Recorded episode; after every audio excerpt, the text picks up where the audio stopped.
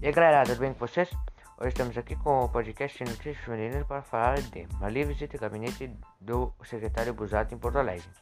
Na tarde desse dia 20 de abril, a prefeita Marli Lourdes Oppermann Weisheimer foi a Porto Alegre acompanhada da vice-prefeita Margrethe Kurman Gosnheimer e José Jair tendo uma participada de uma reunião com o secretário estadual de Articulação e Apoio aos Municípios, Luiz Carlos Busato. Amigo pessoal da prefeita, Busato, como sempre cordial e prestimoso, colocou-se à disposição do município de São Miguelino para todos os pleitos, inclusive em, todo, em outras secretarias do Estado, e também na busca de apoio para projetos federais.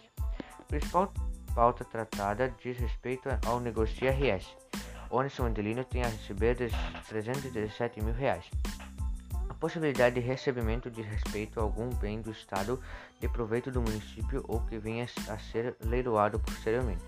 Também nos propusemos a fazer um projeto referente à pavimentação que ele, Busato, buscará nos auxiliar junto ao governo do estado, mencionou a prefeita Marli.